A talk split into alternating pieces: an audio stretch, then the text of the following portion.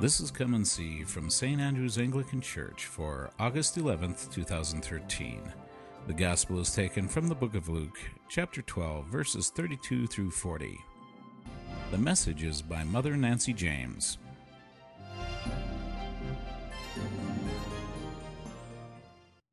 This morning's Gospel lesson starts with words of encouragement and also um, reaffirmation of God's character. It says, Do not be afraid. Then talks about our relationship with God. We are his little flock. And then goes on to talk about God's character, saying, For your, it's your Father's will. He wants you to have the kingdom. We know of His mercy, His grace, His generosity, His faithfulness, His steadfastness, right? But it starts with be not afraid. Isn't it interesting? We're always hearing that. And there are things that truly frighten us to terror, but there are other things that we're just afraid of. You know, sort of like spiders, you spend your time going, I'm not really afraid. I just hope I never run into one, you know. So there's all kinds of levels of being afraid. And one of the things that you could say about Abraham, you know, we hear about him not just in the Old Testament, we also hear about him in the New Testament, right? Abraham. It's that he was afraid, worried, concerned about what was going to happen. You know, he didn't have an heir, just a slave he'd have to leave everything to. And, and it kept weighing on his mind. He kept, it, it would not leave him alone. This thought almost possessed him, this worry. Okay? Possessed him. That's a good way to say it. But he's talking to God about it all the time. And God finally says to him, you know, go outside, look at the stars, don't worry about it, I got it covered, right? Doesn't he? And he does. You ever had anything in your life like that that that worried you, that that nagged at you, that you'd put it down, it kept coming back and coming back? And have you talked to God about it? You know, you walk around talking to God about it? Every time it pops into your head, you just start talking to God about it. I do that occasionally. I want to tell you about one time they did it. And I found out this morning that little Sarah knows who I'm talking about.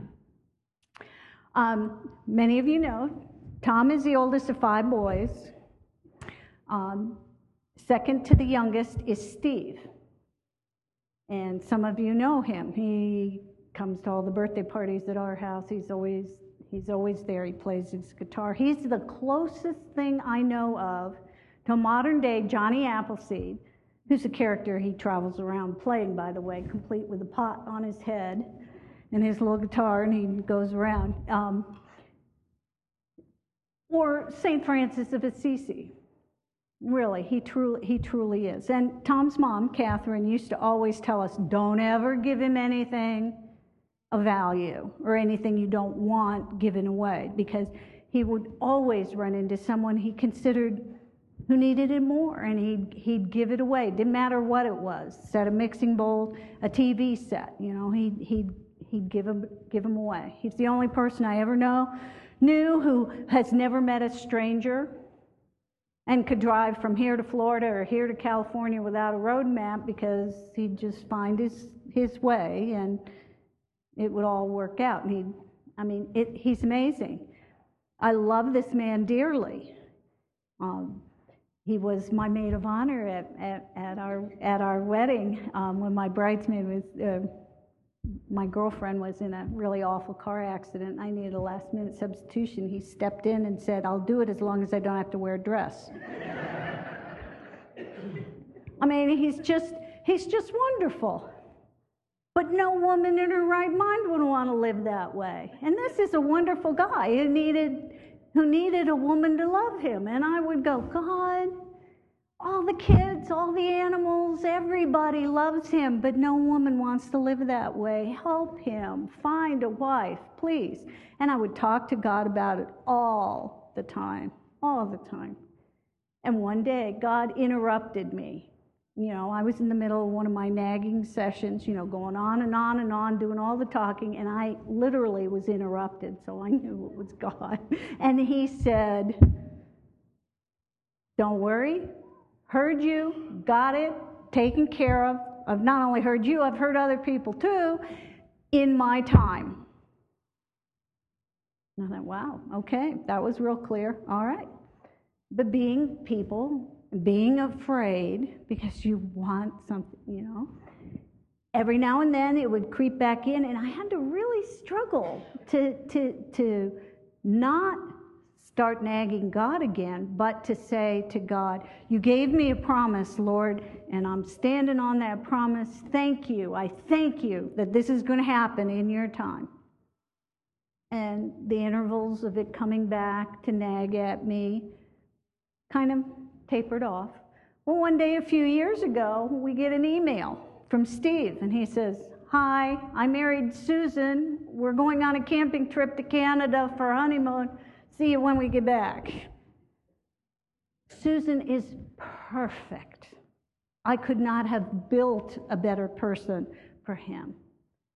You know, she's beautiful, kind, compassionate, knowledgeable, God fearing. I mean, she's just gorgeous. And she works with him side by side. She had two children, so Steve's not only a father now, he's a father in law, he's a grandfather. And he loves it. They've got a house, they've got a garden. Better than my wildest imagination. Not quite all the stars in heaven, but God is faithful and answers prayer. Be not afraid, little flock. He wants you to have the kingdom. Isn't that fabulous? Hmm. So, what comes next then in the in the gospel. Oh, wait, first I got to tell you, and this is confirmed today in our psalm. Okay? Our psalm says, Happy is the nation whose God is the Lord. Okay, what's the opposite of being afraid? Happy. God wants us to be happy, not to be afraid. Okay? So the next thing that comes along in our gospel lesson is Sell your possessions and give alms. Now, this doesn't mean divest yourself of everything that you own and go live in a cave. Okay? It kind of hinges on the word possession. Okay? Webster says possession is the state of having, owning, controlling something. It is visible power over, control over something. And the Greek word, going back to the original text and looking at it, is not a, a word, possession, but it is a form of the verb to be, to exist. Okay? So, possession what has visible power over you? Or what is it that you think you have power and control over? Now, we all laugh when Bill Cosby says to his kid, I brought you into this world and I can take you out. Okay? That's wrongful possession control. Okay? And control and possession of things, the stuff that we have. We'll start with the tangible, okay? Start with tangible things that we have. And let's pick something real passive or that you can agree on. Well, there's a difference between a possession and a tool, right? When you look around and you go, but I have all this stuff, oh, I need my stuff. Tools are things that you can use, right, to make your work better, faster, easier, something more, okay? Which is different from just something you own and have control over, okay? But let's let's do a mental exercise and we'll talk about hammers. Everybody has a hammer at home, right? Okay, now here's the next question. How many hammers do you have?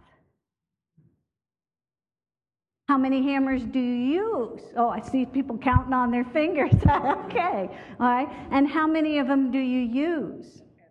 Yeah, and, and different hammers do different jobs. I understand that. That's the nature of a tool. But which ones do you use? And if you don't use the others, why do you still have them? Are you afraid of something? Are you afraid that what you have might break and you need a spare? Okay, take that one step farther. Does that mean that you don't think, should circumstances change, God would provide for you? Or you would have the means to do a, a replacement? And does that mean you need six spares because the one you have is gonna gonna break? Do you see where I'm going with this? Why is it that you have it? What emotional something do you get from it? Do you possess it with the wrongful emphasis of possession?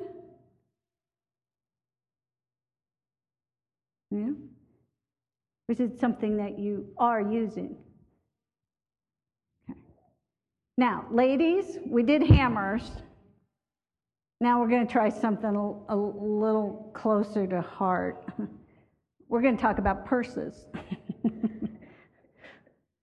How many do you have?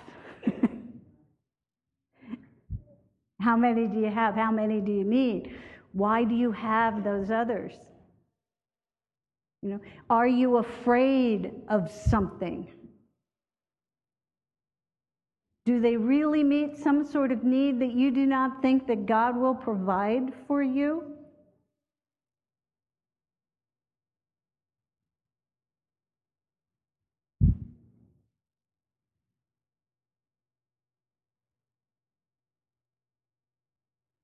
Attitudes of possession are avenues to sin hoarding, pride, envy, selfishness, control issues all stem from this sense, wrongful sense of possession and ownership. How do you tell if possession is a problem for you? Do you justify things, self justify, by saying things like, I deserve it, I earned it? You know, I want it my way? Do you help others self justify themselves by telling them, well, you deserve it. Oh, you earned it, honey. Right? Right? Are we really uplifting others by doing that? Just think how different things would be if instead we would say, oh, You have been blessed. God has been good to you. What a blessing. Oh, thank God for that. Instead, make a difference. What are you afraid of?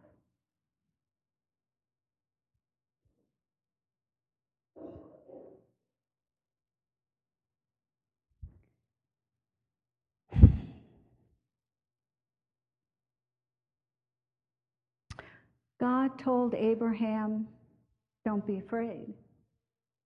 Jesus told the disciples, Don't be afraid.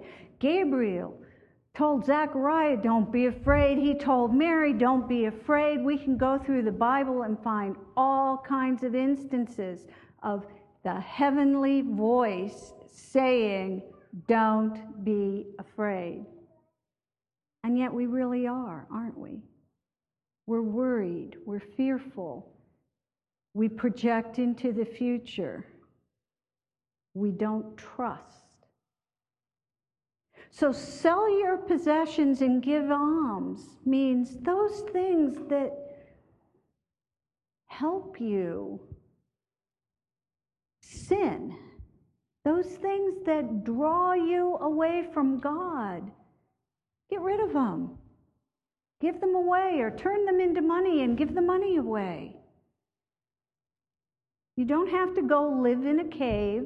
You can have as many hammers as you want if your attitude is right. I'd like you all to examine the things that you have. Because we got this garage sale coming up, and Julie wants all your stuff. No. No, but seriously, why do you have that? And if at times you feel like it is a control issue, talk to God about it.